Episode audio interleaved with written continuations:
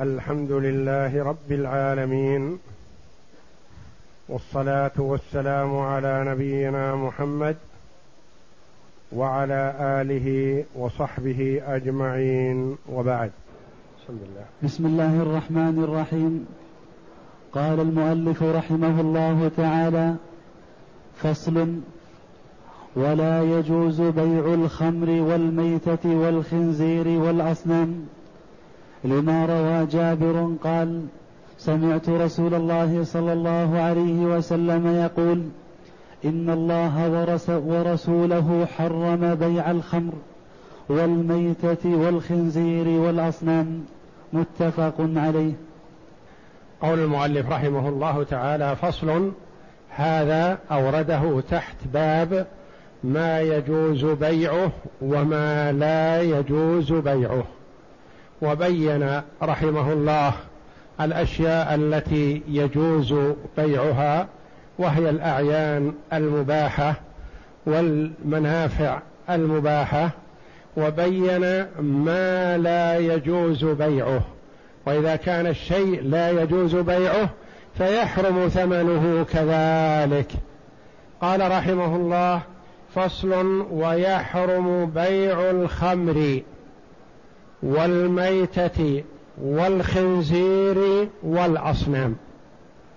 لأن هذه ضارة ولا نفع فيها وكل ما هو ضار أو خبيث فهو محرم وما حرم حرم بيعه ما حرم بذاته ولا نفع فيه حرم بيعه.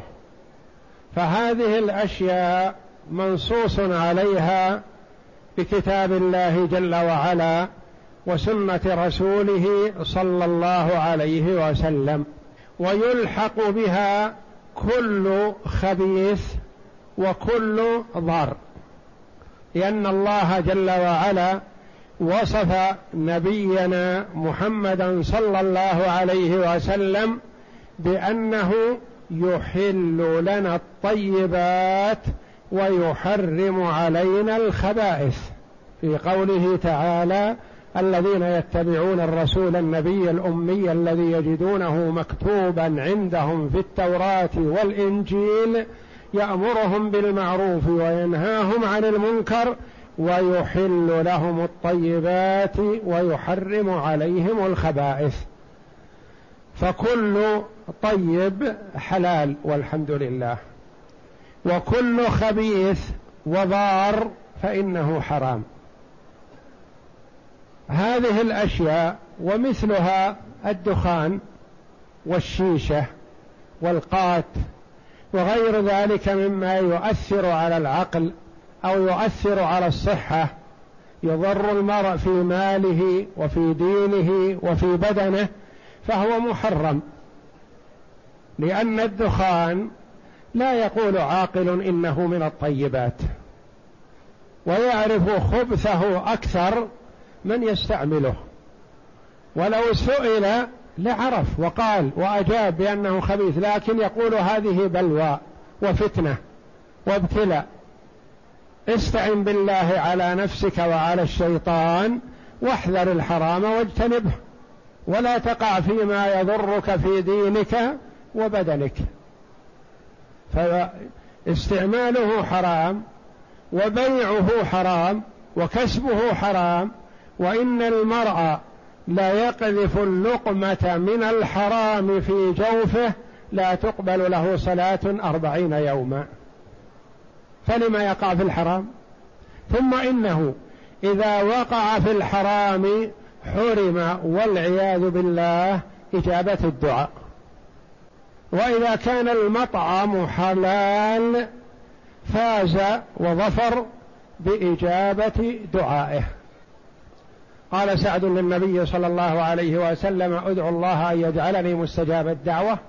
قال عليه الصلاة والسلام كلمة عظيمة قليلة الحروف كثيرة المعنى لسعد وللأمة قاطبة إلى أن يرث الله الأرض ومن عليها. يا سعد أطب مطعمك تكن مستجاب الدعوة. كل الحلال فقط. واجتنب الحرام تكون مستجاب الدعوة. أطب مطعمك يعني يكون طعامك حلال اجتنب الحرام تكن مستجاب الدعوة. ويفهم من هذا أن المرأة إذا أكل الحرام ما استجيب له. وقد نص على هذا النبي صلى الله عليه وسلم في قوله إن الله أمر المؤمنون بما أمر به المرسلين وقال صلى الله عليه وسلم إلى أن ذكر الرجل يطيل السفر أشعث أغبر يمد يديه إلى السماء يا ربي يا ربي هذه كلها من مسببات إجابة الدعاء إطالة السفر الشعثة والغبرة. مد اليدين إلى السماء. الندى تكرار الندى يا ربي يا ربي. كل هذه من مسببات الإجابة. ومطعمه حرام ومشربه حرام وغذي بالحرام فأنا يستجاب لذلك. يعني بعيد كل البعد أن يستجاب لمن هذه صفته. المطعم حرام والمشرب حرام وغذي بالحرام مع وجود مسببات الإجابة السابقة. فليحذر المسلم الوقوع في الحرام أو استسهال بعض الأشياء تساهلا بها فتساهله بشيء من الحرام ولو يسيرا يجره إلى ما هو أعظم. حتى يحرم الخير والعياذ بالله. والنبي صلى الله عليه وسلم نص في هذا الحديث على إن الله ورسوله حرم بيع الخمر لأنه حرام خبيث ضار لا يجوز استعماله فلا يجوز بيعه. والميتة لأنها محرمة ولا تحل إلا لضرورة. فالميتة قد تحل لضرورة وحلها في وقت الضرورة لا يبيح بيعها. والخنزير لأنه نجس وخبيث فهو محرم. وأكله أكل لحمه يكسب الآكل عدم الغيرة. وعدم المبالاة بالمحارم والعياذ بالله لأنه هو مشهور بين الحيوانات أنه لا غيرة عنده على محارمه على أنثاه. بخلاف غيره من الحيوانات فتجد الديك من الدجاج. إذا جاء ديك من الجيران يريد دجاجه طرد حتى أبعده. وهكذا غيره والجمال والبقر والثور وغيرها والتيس كلها عندها غيرة على أنثاها تمنع غيرها من الذكور بأن يأتي أنثاها. سوى الخنزير قالوا عنه أنه لا يبالي. تكون أنثاه بجواره فيأتيها خنزير من, غي من برا فيعلو عليها وهو ينظر ولا يبالي. ولذا والله أعلم قال بعض المحققين إن الغرب لا غيرة عندهم على محارمهم تأثرا بأكل لحم الخنزير. لأنهم في الغرب يقولون إن الآباء والأمهات يشجعون البنت على اكتساب الأصدقاء والذهاب معهم. لا يبالون. والرجل كذلك لا يبالي زوجته صادقت فلانا أو علان كما أنه يصادق زوجة الآخر وهكذا. فنزعوا نزعت منهم الغيرة من أسباب ذلك والله أعلم أكلهم لحم الخنزير لأنه يؤثر في طباع الأكلة. والأصنام التي تعبد من دون الله لأنها لا خير فيها ولا فائدة فيها. واتخاذها كفر بالله العظيم. أما إذا اشتريت على أساس أنها حطب توقد بها النار ونحو ذلك فلا بأس فهي حطب من الحطب. لكن تشترى للتعظيم أو للنصب أو للتبرك بها أو لاستجلاب كذا بها أو لاستدفاع البلاء بها هذا محرم ولا يجوز شراؤها. ولا يجوز بيع ما لا نفع فيه كالحشرات وسباع البهائم والطير التي لا يصاد بها وما لا يؤكل من الطير ولا بيضه لأنه لا نفع فيها فأشبهت الخنزير. كذلك لا يجوز بيع ما لا نفع فيه ما لا فائدة فيه. كالحشرات وسباع البهائم كالحشرات الحشرات الصراصر والديدان ونحوها هذه لا فائدة فيها.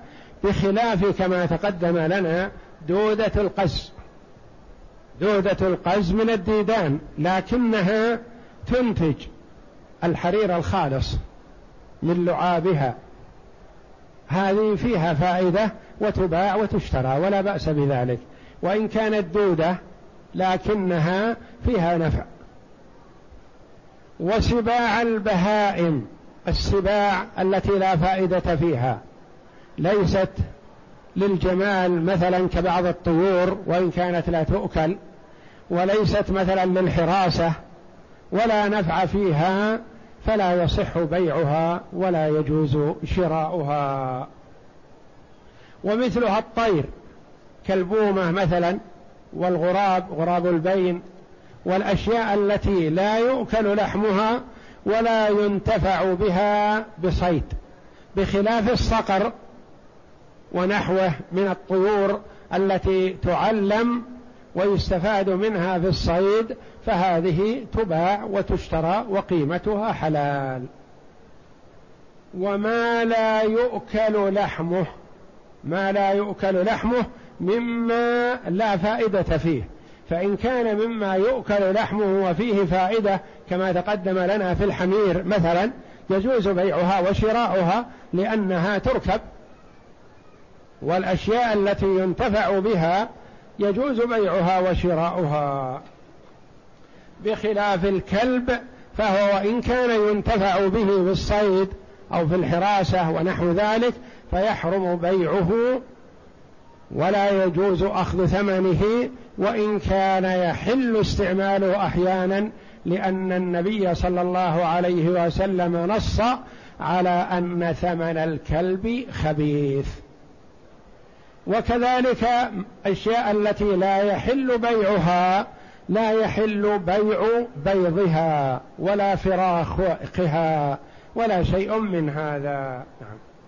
ولا يجوز بيع الحر لأن النبي صلى الله عليه وسلم قال قال الله تعالى ثلاثة أنا خصمهم يوم القيامة. ذكر منهم رجلا باع حرا فأكل ثمنه. رواه البخاري. ولا يجوز بيع الحر. الرقيق كما تقدم لنا يجوز بيعه وشراؤه لكن حر مثلا اختطفه نص فأخذه ليبيعه كما هو الحال قبل سنوات. يختطفون من عند أهاليهم ثم يؤتى بهم ويباعون في أماكن أخرى. هذا حرام وثمنه حرام. أو أهله جياع وباعوه مثلا باعوا واحد من أولادهم وهو حر هذا حرام. لأن النبي صلى الله عليه وسلم قال قال الله تعالى إذا قال النبي صلى الله عليه وسلم قال الله تعالى فهذا يقال له الحديث القدسي. والحديث القدسي تكلم الله جل وعلا به وهو دون القرآن وفوق الحديث النبوي. ولا يصح قراءته في الصلاة ليس له حكم القرآن. قال الله تعالى ثلاثة أنا خصمهم يوم القيامة. ثلاثة أشخاص ثلاثة أصناف الله جل وعلا خصمهم يوم القيامة. ومن كان الله خصمه فهو مغلوب. فهو مغلوب. قال المؤلف رحمه الله ذكر منهم رجلا باع حرا فأكل ثمنه.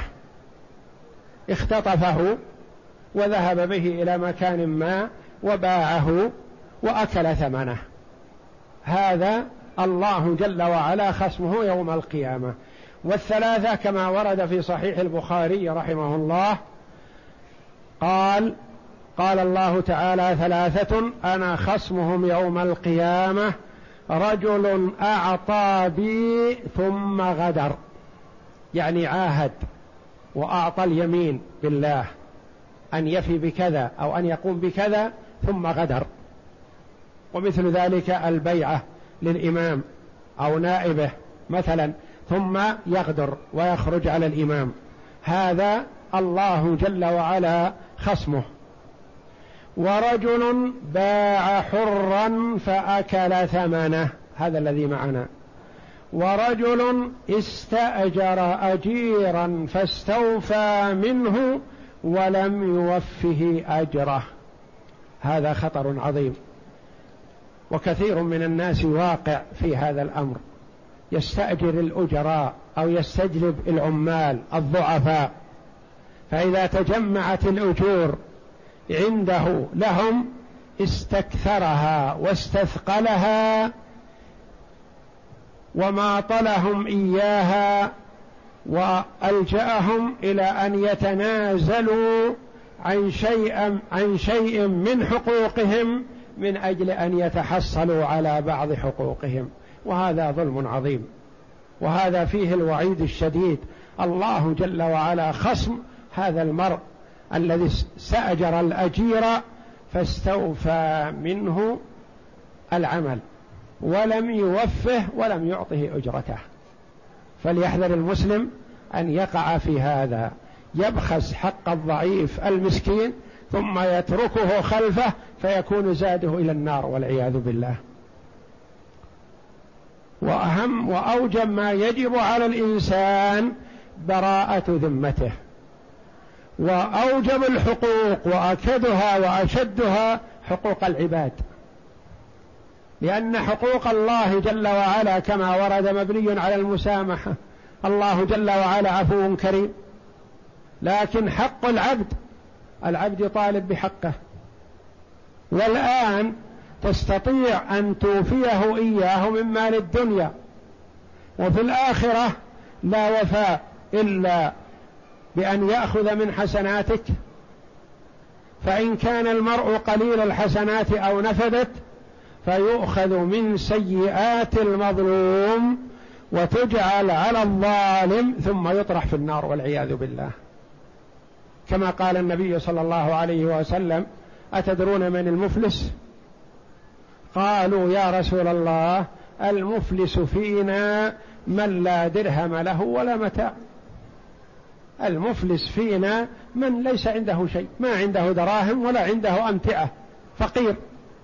قال النبي صلى الله عليه وسلم لا ولكن المفلس من أمتي من يأتي يوم القيامة بحسنات أمثال الجبال قدم أعمال صالحة كثيرة ويأتي وقد شتم هذا وضرب هذا وأخذ مال هذا وسفك دم هذا فيؤخذ لهذا من حسناته وهذا من حسناته فإن نفدت حسناته قبل أن يقضى ما عليه أخذ من سيئاتهم فطرحت عليه فطرح في النار والعياذ بالله.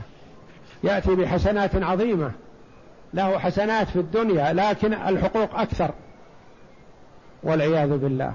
فليحذر المسلم ذلك وليوفي الحقوق اليوم من المال قبل أن يكون الوفاء بالأخذ من الحسنات أو بالحمل من السيئات والعياذ بالله.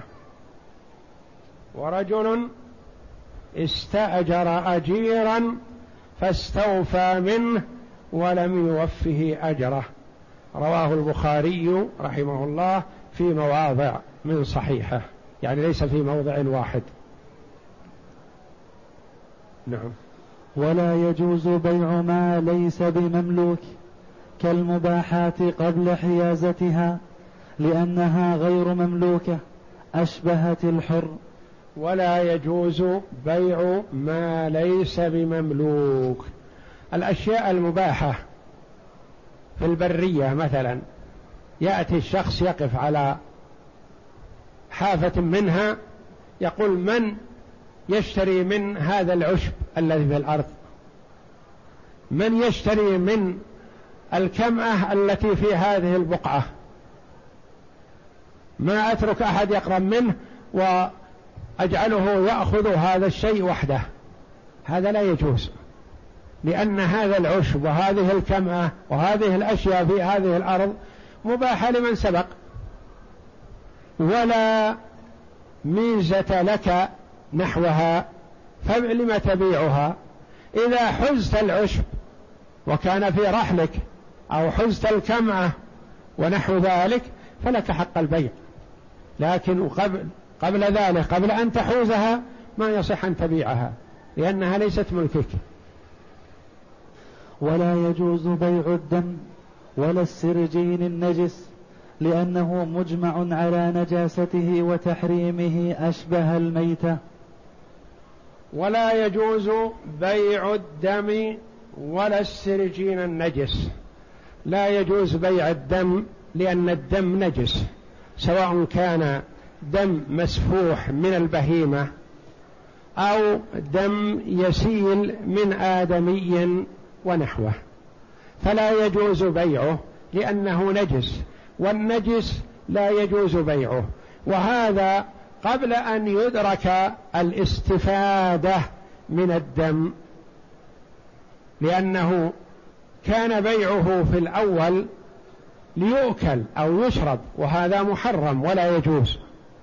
أما إذا بيع من أجل إنقاذ معصوم من هلكة فهذا محل خلاف. بعض العلماء أجاز ذلك لأن فيه مصلحة وفيه إنقاذ. وبعضهم لم يجز بيعه وإنما قال يجوز التبرع به ولا يجوز بيعه. كيف تبيع جزءا منك؟ لا يجوز البيع وإنما يجوز التبرع به. قال مثل الميتة إذا كان هناك شخص مضطر لهذه الميتة والميتة لك فيحرم عليك أن تبيعها عليه لأنها لا يصح أن تباع الميتة. وهو يحل له أكلها لأنه حلت له الميتة لجوعه. فكذلك الدم لا يجوز أن يبيعه المرء ويقاس عليه أنه لا يجوز أن يبيع وصلة من أوصاله. فلا يبيع اليد ولا يبيع الرجل ولا يبيع الكلية لأنها ليست ملكه ولا يصح له التصرف فيها وإنما هي لله جل وعلا والله جل وعلا جعلها فيك لنفعك.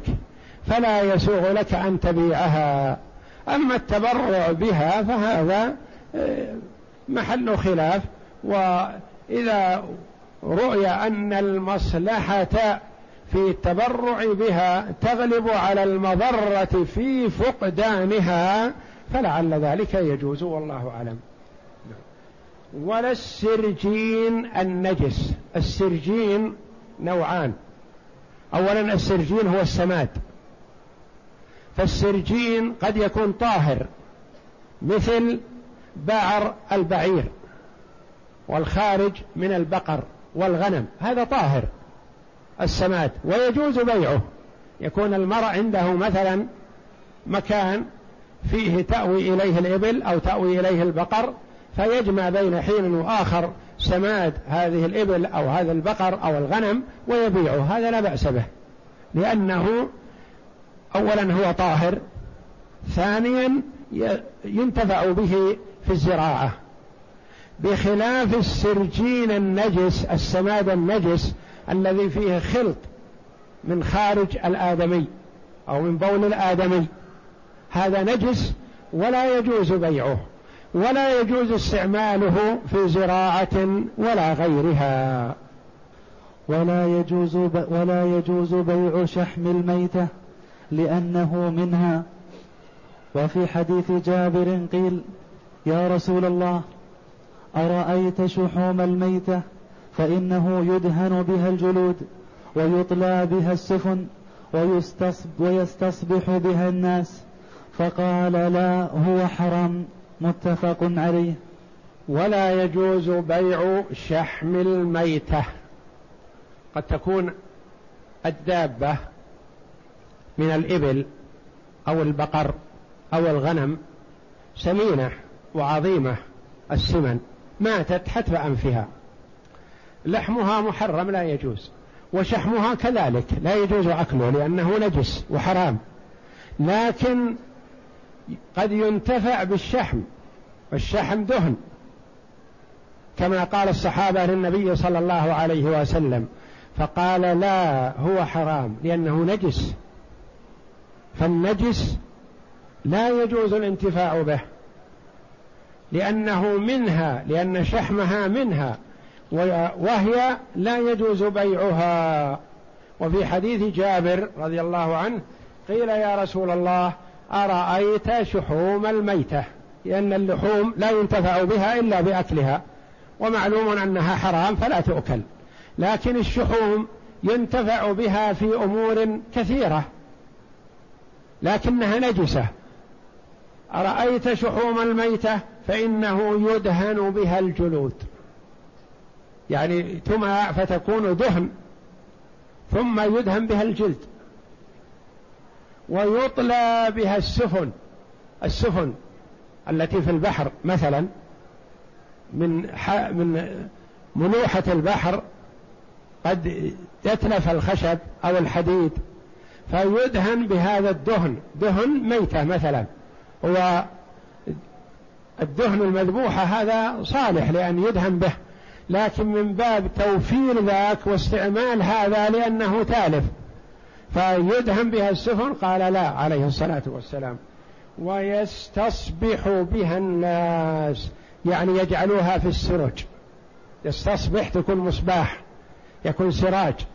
يوضع دهن الميتة مثلا في قارورة ويوضع فيه فتيلة وتوقد عليه بالنار فيكون سراج.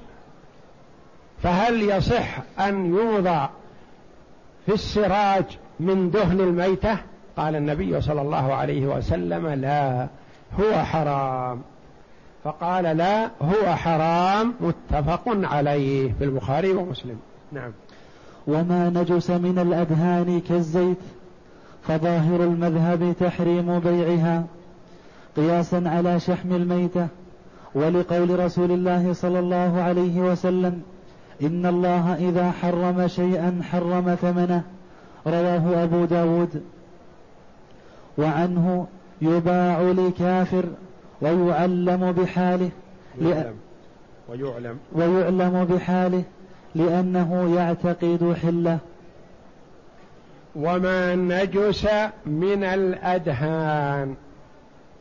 فرق بين ما تنجس وما هو نجس. ما هو نجس مثل شحم الميتة. هذا نجس. ما تنجس مثل شحم أو دهن طاهر. لكن وقع فيه نجاسة. فتنجس هذا يسمى تنجس يعني ليس نجس العين وإنما أصابته نجاسة. فظاهر المذهب تحريم بيعها قياسا على شحم الميتة. قالوا ما تنجس مثل النجس. الرواية الأخرى أنه يجوز بيعه لكافر ويجوز الاستصباح به في غير مسجد. لأن دخانه يتصاعد فيؤثر في المسجد نجاسة بخلاف إذا كان في غير المسجد فلا يؤثر عليه لأنه ليس مطلوب أن يكون طاهرا. والنبي صلى الله عليه وسلم سئل عن شحم الميتة. قال إن الله إذا حرم شيئا حرم ثمنه رواه أبو داود. فقاسوا شحم الشحم والدهن المتنجس بشحم الميتة التي هو نجس. والرواية الثانية قالوا فرق بين الاثنين لأن المتنجس أقل نجاسة من النجس العين. لأن المتنجس كما سيأتينا ممكن تطهيره من الدهن. بخلاف نجس العين فلا يمكن تطهيره. وعنه أن الإمام أحمد رحمه الله يباع لكافر ويعلم بحاله يعني يقال له هذا دهن أو هذا زيت أو هذا شحم وقعت فيه فارة وقع فيه نجاسة. وقع فيه يسير من البر. وفي جواز الاستصباح به روايتان. إحداهما لا يجوز لأنه دهن نجس أشبه شحم الميتة. والثانية يجوز لأنه أمكن الانتفاع بها من غير ضرر أشبه الانتفاع بالجلد اليابس. قال أبو الخطاب ويتخرج على جواز الاستصباح بها جواز بيعها. يعني شحم الشحم والدهن المتنجس فيه روايتان في جواز الاستصباح به. رواية يجوز هذا قياسا على أنه ينتفع به بدون ضرر وليس نجس العين. ورواية أخرى قياسا على شحم الميتة أنه لا يجوز الاستصباح به. وينبني على هذا أن يقال في بيعه روايتان كذلك على أنه قيل يجوز بيعه وقيل لا يجوز بيعه. نعم. قال القاضي ولا تطهر بالغسل لأنه لا يأت لا يتأتى فيها العصر. لأنه لا يتأتى فيها العصر. ويتخرج أنها تطهر بصبها في ماء كثير ثم يترك حتى تطفو فتؤخذ. والعصر إنما يعتبر فيما يتأتى العصر فيه بدليل الخشب والأحجار اختاره أبو الخطاب. فأما غير الأدهان كالخل واللبن فلا يطهر وجها واحدا. وهل يطهر الدهن المتنجس؟ اولا الدهن النجس هذا لا يطهر بحال لأن النجاسة في كل صغيرة وكبيرة منه في كل ذرة منه في نجاسة هو نجس لأنه متن... لأنه نجس العين. أما المتنجس فهل يمكن تطهيره. قال بعضهم لا يمكن تطهيره لأنه لا يمكن عصره. والمتنجس يغسل ويعصر فتزول النجاسة. قالوا لا الدهن يختلف عن غيره من المائعات. يمكن تطهيره. كيف تطهرون الدهن؟ قالوا يكون في إناء مثلا. أو في بركة صغيرة ثم يصب عليه ماء كثير. الماء الكثير هذا يطهره. ثم إن الدهن إذا ترك بعد صب الماء طفى فوق الماء فيؤخذ الدهن وقد تطهر. قال الأولون كيف تعصرونه قالوا ليس كل شيء يعصر. العصر مثل الثوب ونحوه. فإذا تنجست خشبة أو أرض أو تراب وأردتم تطهيرها هل تعصرونها؟ لا تصبون عليها الماء صبا فقط ويكفي هذا. فكذلك الدهن هذا نصب عليه الماء بكثرة ثم إنه يطفو وقد تطهر. حسنا. هل هذا يتعدى إلى غيره من الخل واللبن وغيره من المائعات؟ لا. لأن اللبن والخل وغيرها من المائعات لا تطفو فوق الماء. مهما جاءها من الماء فهي تخالطه والنجاسة فيها. نجاستها فيها وهي مخالطة للماء. بخلاف الدهن فالدهن يطفو فوق الماء ثم يؤخذ ويوضع في مكان آخر ويستفاد منه. فصل ولا يجوز بيع الكلب وإن كان معلما. لما روى أبو مسعود الأنصاري أن رسول الله صلى الله عليه وسلم نهى عن ثمن الكلب وقال ثمن الكلب خبيث متفق عليهما. ولا يجوز بيع الكلب وإن كان معلم. شخص مثلا عنده كلب حراسة ماشية زراعة مثلا كلب للصيد يصيد فترك الصيد أو ترك المزرعة أو ترك الغنم. فهل يجوز له أن يبيع هذا الكلب؟ لا. طيب هذا الكلب ينتفع به. وأنتم قلتم إن ما ينتفع به نفعا مباحا يجوز بيعه. ألا يجوز بيع الكلب؟ نقول لا.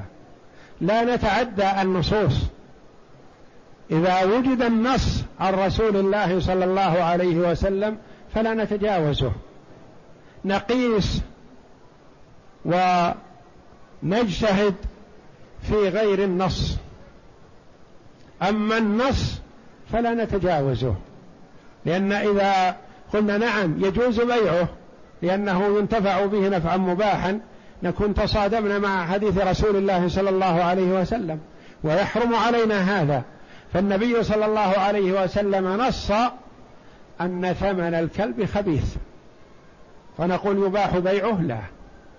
نقف عند النص. وهكذا المسلم إذا سمع الحديث عن النبي صلى الله عليه وسلم في تحليل أو تحريم يقف ولا مجال لاستعمال العقل والقياس في هذا. ما دام نهى النبي صلى الله عليه وسلم عن هذا فننتهي.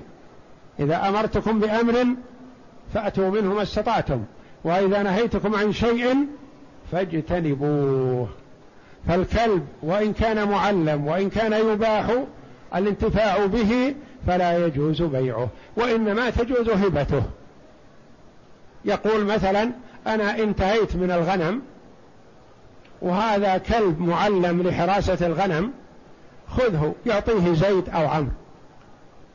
يهبه لا بأس أما أن يبيعه فيحرم ذلك. ولا غرم على قاتله. لأنه لا قيمة له وقد أساء من قتل كلبا يباح اقتناؤه. ولا غرم على قاتله. لو أن شخصا قتل كلب الغنم أو كلب الصيد أو كلب الزراعة يأثم بهذا ولا يجوز له. لكن هل لصاحب الكلب أن يطالبه بالقيمة؟ لا. لكنه لا يجوز له قتله وهو مباح الاستعمال والقنية. نعم. ولا يباح اقتناء كلب إلا لصيد أو حفظ ماشية أو حرث لما روى أبو هريرة عن النبي صلى الله عليه وسلم أنه قال من اتخذ كلبا إلا كلب ماشية أو صيد أو زرع نقص من أجره كل يوم قيراط متفق عليه. ولا يباح اقتناء كلب إلا لهذه الأمور الثلاثة. رجل يشتغل بالصيد فيقتني كلب للصيد ويضعه عنده ويطعمه ويسقيه. رجل عنده مزرعة ويخشى من البهائم تنتهك مزرعته وتأكلها فيتخذ كلبا يدور على المزرعة يحرسها من الغنم من الإبل من البقر. لا بأس بهذا. شخص عنده غنم تسرح في البرية ويخاف عليها من الذيب فيتخذ كلبا لحراستها وحمايتها من السباع. فلا بأس بهذا. وما عدا هذه الثلاثة من اقتنى كلبا نقص من أجره كل يوم قيراط والقيراط مثل الجبل العظيم. متى يحصل المرء على قيراط من الأجر؟ فإذا حصل عليه نقص بسبب اقتنائه الكلب. ففهم من هذا أنه لا يجوز اتخاذ الكلب في البيوت في البلد ولا لحراسة البيوت لأنه لم يرد. وإنما الوارد في حراسة الزرع وحراسة الغنم وكلب الصيد. هذه الثلاثة مباحة بنص رسول الله صلى الله عليه وسلم وما عدا ذلك فلا يجوز. فيحرم على المسلم أن يتخذ كلبا في بيته. نعم. ويجوز تربية الجرو الصغير لذلك لأنه قصد به ما يباح فيأخذ حكمه كالجحش الصغير. ولأنه لو لم يتيقن لو لم يقتن غير المعلم لم يمكن تعليمه وتعذر اقتناء المعلم. وفيه وجه آخر أنه لا يجوز اقتناؤه لأنه ليس من الثلاثة.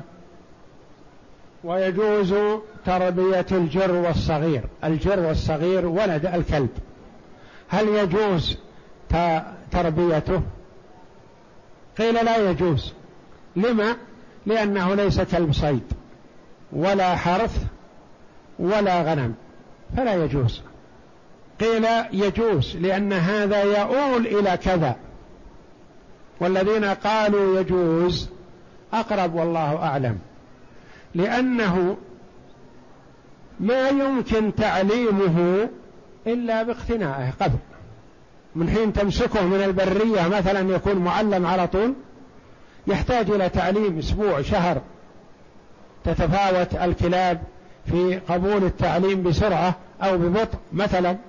فكذلك الجرء الصغير ولد الكلب إذا ربيته من أجل أن يتعلم كما تربي ولد الجحش ولد الحمير الجحش الصغير مثلا.